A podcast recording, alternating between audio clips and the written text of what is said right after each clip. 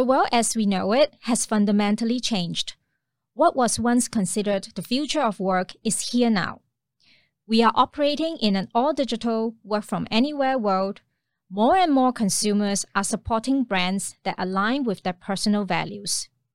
It's the values-driven firms that will rebound sooner and grow faster in this new world.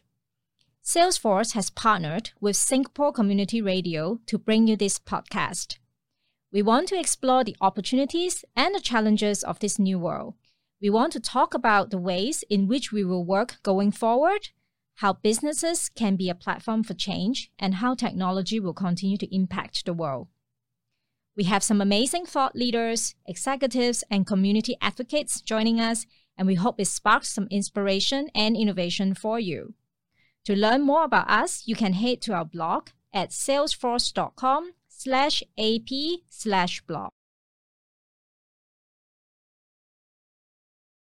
Welcome to Season three of Salesforce's Digital Imperative. For companies in every industry, connecting with customers through digital channels is more important than it's ever been before. In fact, for many companies, a digital transformation it has become a matter of survival.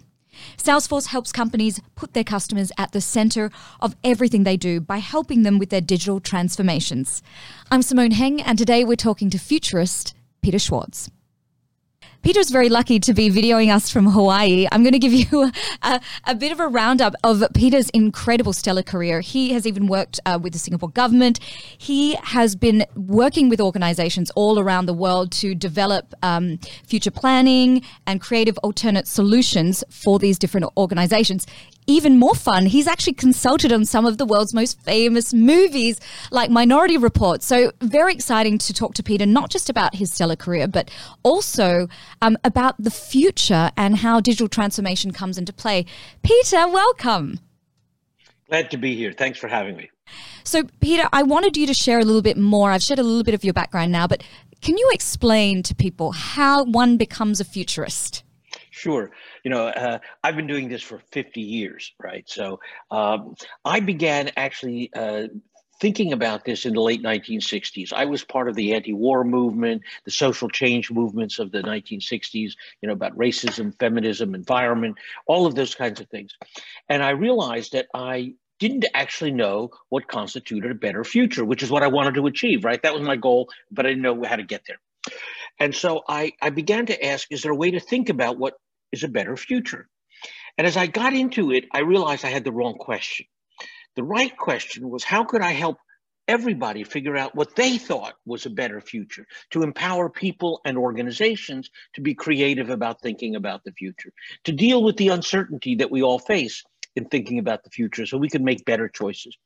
And so uh, starting in the early seventies, I began working first as a research assistant at a place called Stanford Research Institute. You might recognize, associated with Stanford University. And uh, there was a, a group there that was being paid by the U S government to think about the future. And that group began using a technique called scenario planning, which I began to learn and help develop, and which Shell actually pioneered in the world of business. So I went from Stanford to Shell, where I was head of scenario planning for Shell worldwide. In fact, that's when I got to know Lee Kuan Yew in Singapore, uh, and uh, Lee adopted the Shell scenario planning approach in the early nineteen eighties. Uh, and so I began to work with uh, the government of Singapore soon after uh, I created my own company. In fact, Lee was my second customer. And look at all the rewards uh, that planning in the eighties has done for the country now. It's incredible. Um, what was he like? Oh, he was a, a, a brilliant man. I think he's one of the great uh, political and economic leaders of the twentieth century. Uh, uh, he had profound insight into organization, into politics, and how you build a society, what it took to create a society. Uh, his book, From Third World to First, uh, is like a manual for building a country. It was really quite profound. Wow. I, he's, I mean, from a communications point of view, which is my sweet spot, he's just incredibly well-spoken, highly intelligent man. Okay, sorry. Sorry for that slight segue. So bringing it back, so after you worked with the government here, what, what brought you into doing movies and things like that? Well, look, my goal is to help people think about the future. And, you know, I, I have a pretty good selling book uh, called The Art of the Long View uh, about how to do scenario planning. It sold a few hundred thousand copies, which is pretty good for a business book. It's used in business schools. Two billion people have seen Minority Report. Okay, the the the impact of a movie, a hit world movie, uh, has an enormous impact.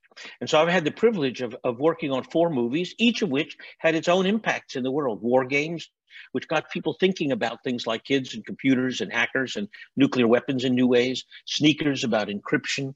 Deep Impact, about the possibility of a big rock hitting the earth sometime. And Minority Report, a kind of radical vision of what the future might be like in a high surveillance society.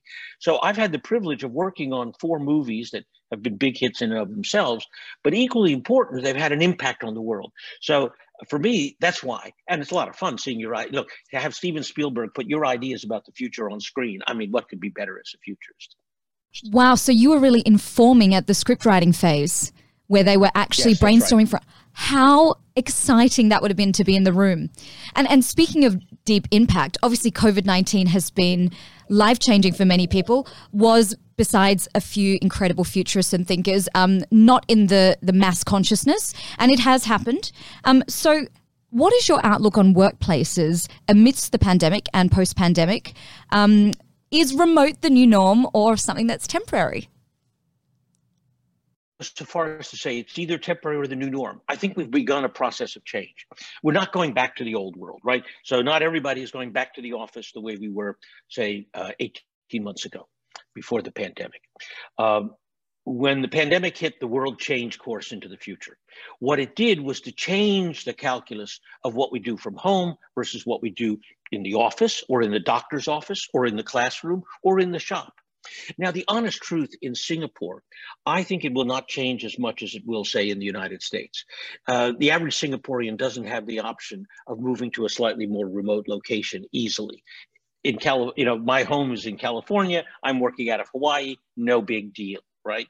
Uh, nobody knows that I am. We I just am, don't have the them. space here, essentially, exactly. Logistically, right? Yeah. People's uh, flats are, frankly, relatively small. So the idea of being home with two kids, uh, a spouse and a mother-in-law, and trying to get your work done or the kids educated and so on, may not be optimal. So I think we want to see, I think, Uh, highly constrained spaces, Hong Kong, Singapore, even Tokyo. Uh, those will probably look a bit more like they used to. But places like London or Paris or Berlin or Amsterdam or New York or San Francisco or Los Angeles, these will have many new options, the workers in those places. And I think that will have a big impact. Now, I think a lot of people want to go back to the office for social reasons and so on. But look, if I was back in San Francisco, I would not be going back to the office. I spent roughly eight hours a week commuting. I, I'm never going to give that back. I'm going to keep those eight hours. Thank you. Uh, well, it makes that's a whole day a week that you gain. So, you know, much more productive. And a critical thing is this. We're doing this over Zoom, I think. Yeah, we are. Uh, you probably never heard of Zoom a year ago, right? Until no, the I did not. Hit. No, exactly, no, exactly. Um, And so what's actually happening is we're seeing a huge wave of innovation in the new tools of remote engagement, of remote shopping, remote learning, remote work, and so on, remote socialization. You know, I do video calls now with friends. We have cocktails with friends at great distance. We never did that before, right? You know, you get together with people. You don't do video calls with friends. Well, we are now. So what I think is happening, we're learning a whole new bunch of behaviors, new contexts, and the technology is radically improving. A year from now, the version of Zoom will be so much better. But there'll be other ones for socialization, for learning, for uh, medicine, and so on. So this great wave of innovation is going to make it much more desirable to do things remotely. Absolutely. And what about schools? Um, how do you think schools will be changed or shaped by the pandemic? Well, I think we have to look at it by age group. I think small children, call it through, you know, ten, twelve years old, they want, they need to be with other kids. That's part of the social dimension of growing up in a community, right? So I don't think, I, you know, they may have some new tools, gaming and stuff like that, that they got from the pandemic, but their education a year or so from now will resemble what it was a year or so ago. As you get older and older, the options grow.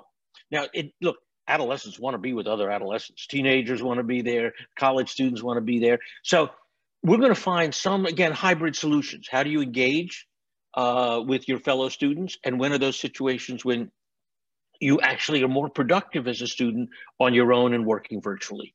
So, that, you know, we, we're learning much more about which are the situations where you want to do it. Look, if, I'll give you an example. If you're sharing content, you, there's no reason why it shouldn't be a video and look at a lecture anytime you want.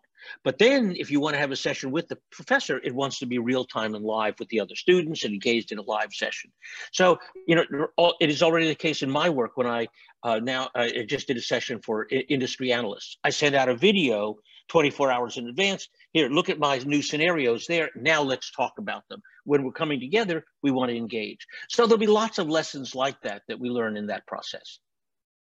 You raise a really good point. I just finished doing a short course certificate at Harvard, and they tried to create, um, and it was an incredible course, but they tried to create the student discussion via like on-demand comments through forums. And it just wasn't the same for me. Like there needs right. to be in that education a human a human connection, even though virtual, component in real time where you're bantering off each other, uh, because that's exactly. when ideas spark. I don't find that my ideas spark in on demand when I go back into the forum and everyone's commented in North American time. So you make a really, really great prime point there. So what has the pandemic taught you about resilience? This is both personal and in business. Well, look, it, it is a, there is a big change. Let's talk about business, first of all.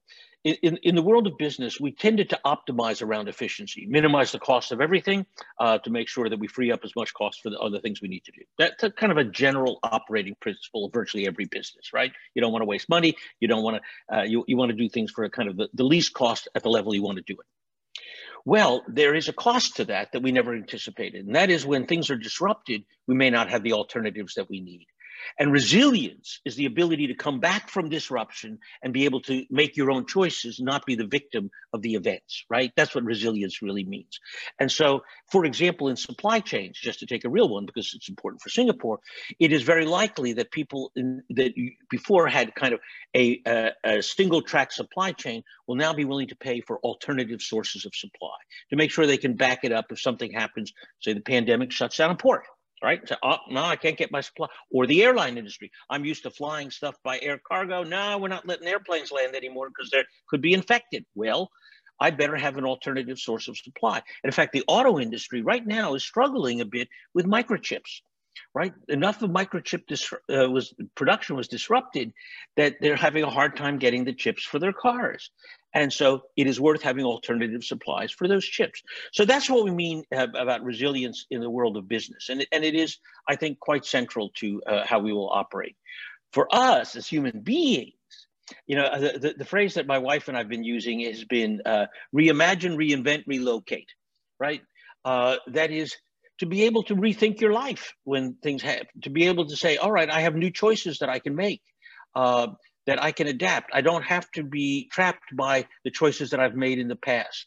Uh, I can create new options for myself. I can tell you a year ago, I would never have imagined owning a second home, uh, let alone Hawaii. We love Hawaii. We used to come here as tourists and all. This was not in my life plan, right? In fact, a year ago, I was supposed to retire.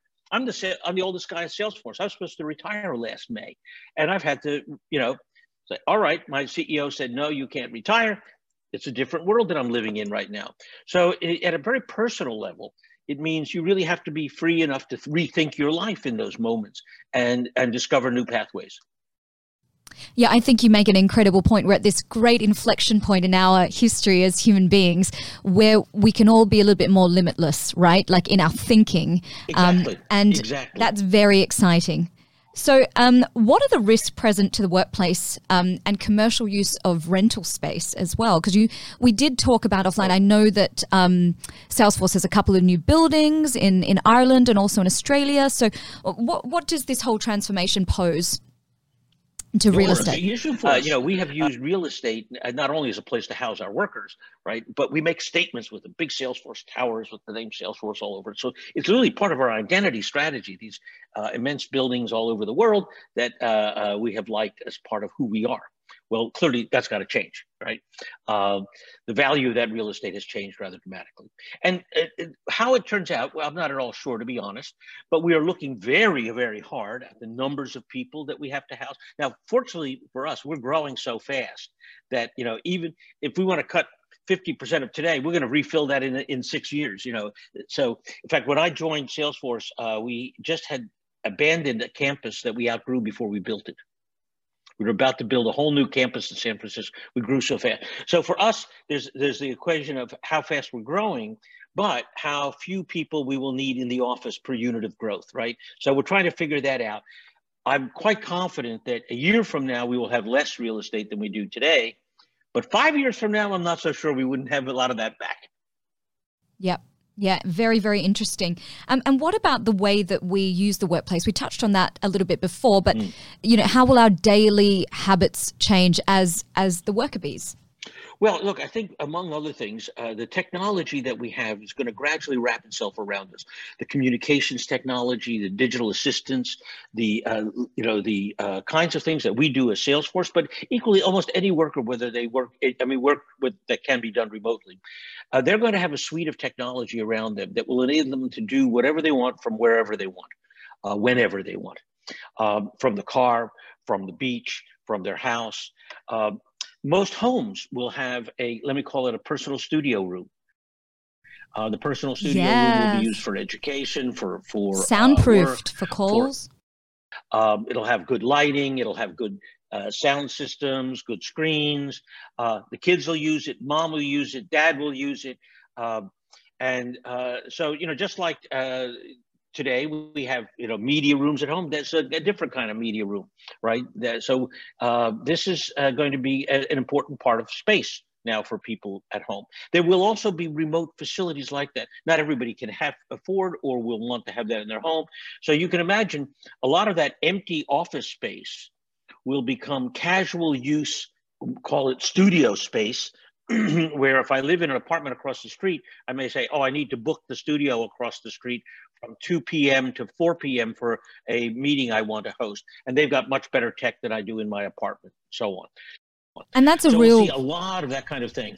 And that's a real um, scenario for people in places like Singapore, where the flats exactly. are tiny. Um, we've already seen that with the proliferation of co-working spaces in Singapore, but the co-working spaces, I'm sure, will be adding rooms such as that uh, if they aren't yes. already. Yeah.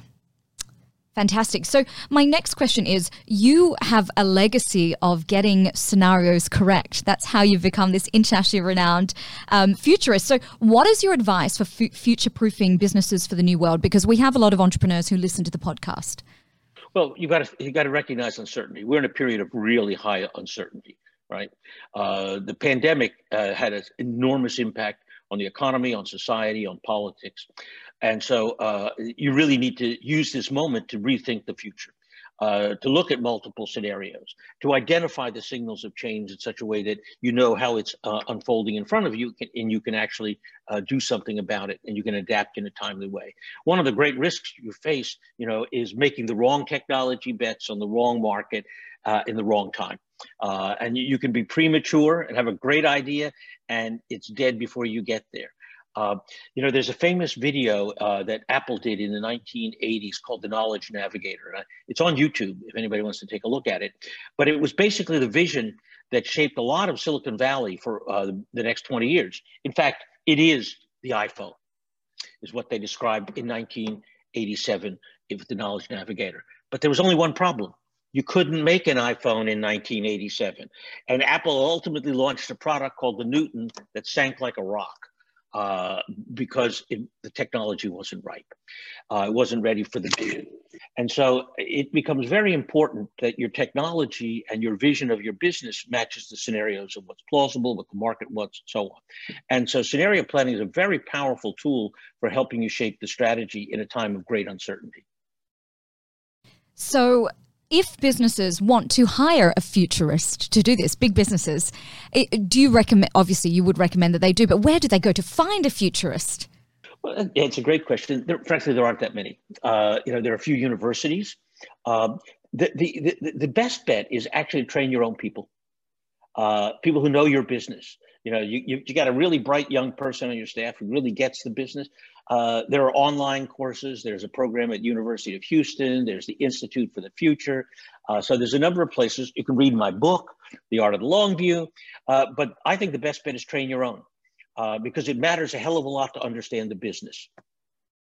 I see. So marry what they have of their industry knowledge with uh, what's happening in the world. So If yep. we all wanted to be our own kind of futurists and keep up on trends and things like that as lay people, what would you, um, besides reading your book um, and besides having an interest in current affairs, what else would you recommend?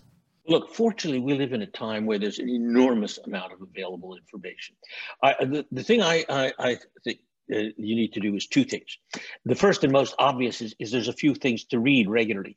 The Economist is probably the single best newspaper in the world. If you read The Economist cover to cover every week, you'd be pretty well informed. I'm sure they're, they're really good. Uh, watch C N B C Asia. Obviously, that's the other one of that sort you want to. So I report for them, so I'm very happy that you said that. Um, yes, yeah, as you were saying. But the second thing is this. Look, today with the internet, we have a, a remarkable opportunity. We have many friends and connections. Let them be your filters and your sources. Let them say, oh, I read an interesting article. I, I went to an interesting conference. I met an interesting person. Uh, I have a network of people I've developed over the years that do that for me, that send me articles, connect me with interesting people, say, hey, you ought to go to that conference. It's going to be really interesting, and so on. Or you ought to watch that television program. Uh, you want to cultivate a network of people out there that you trust, who are themselves interesting observers of the world, who will feed you intelligence that they pick up. Fantastic advice for all of us keen amateur futurists. Um, so the last thing that I, I, I wanted to ask you is, if you had to name um, the most apparent trend for the workplace, new innovations that are coming out right now, what would they be? And this is regardless of the pandemic or not, but obviously the pandemic has been very influential. So just one major, major trend. Well, it, it, we, we touched on it earlier. It, it is the uh, ability to collaborate with new technology, right? Uh, we, we bought Slack recently. That was about that. It is enabling teams to collaborate very, very creatively. Uh, almost everything we do, we do with other people. You know, we do a few things alone, but most things we do in some degree in a group, in a department, et cetera. And the tools we've had for collaboration have been minimal. Right? We send emails back and forth to each other, or we go to a conference room. Uh, The tools of collaboration, of online whiteboards and all kinds of things like that. I mean, I was working with part of our team today, and we were coming up with new ideas and brainstorming. Uh, well, uh, there's this new tool for online brainstorming that you can create new Im- images very quickly. It was very cool. Uh, and so it, we're going to see just lots of that. So all the tools of collaboration and engagement with our fellow colleagues, with our customers to some extent, that is what I see as most exciting in the near future. Fantastic. Any uh, last words for everyone on the podcast?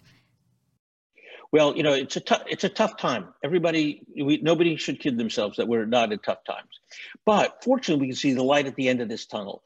And we're in a time where there's an enormous amount of innovation as a result. You think back to the crisis in the nineteen seventies of the oil crisis and the uh, inflation crisis, so on. That's when Apple and Microsoft were born. You think about the two thousand seven, two thousand eight financial crisis. That's when Uber and Lyft were born. Uh, these moments of disruption create great innovation. Now we're going to see innovation in all the tools like Zoom and Hopin and others. This is, those are the technologies that are being born out of this crisis. So this is a huge opportunity. So I'm very optimistic about how this will all turn out. Fantastic. Thank you so much, Peter Schwartz, for all of your uh, great predictions about the future. It's very exciting.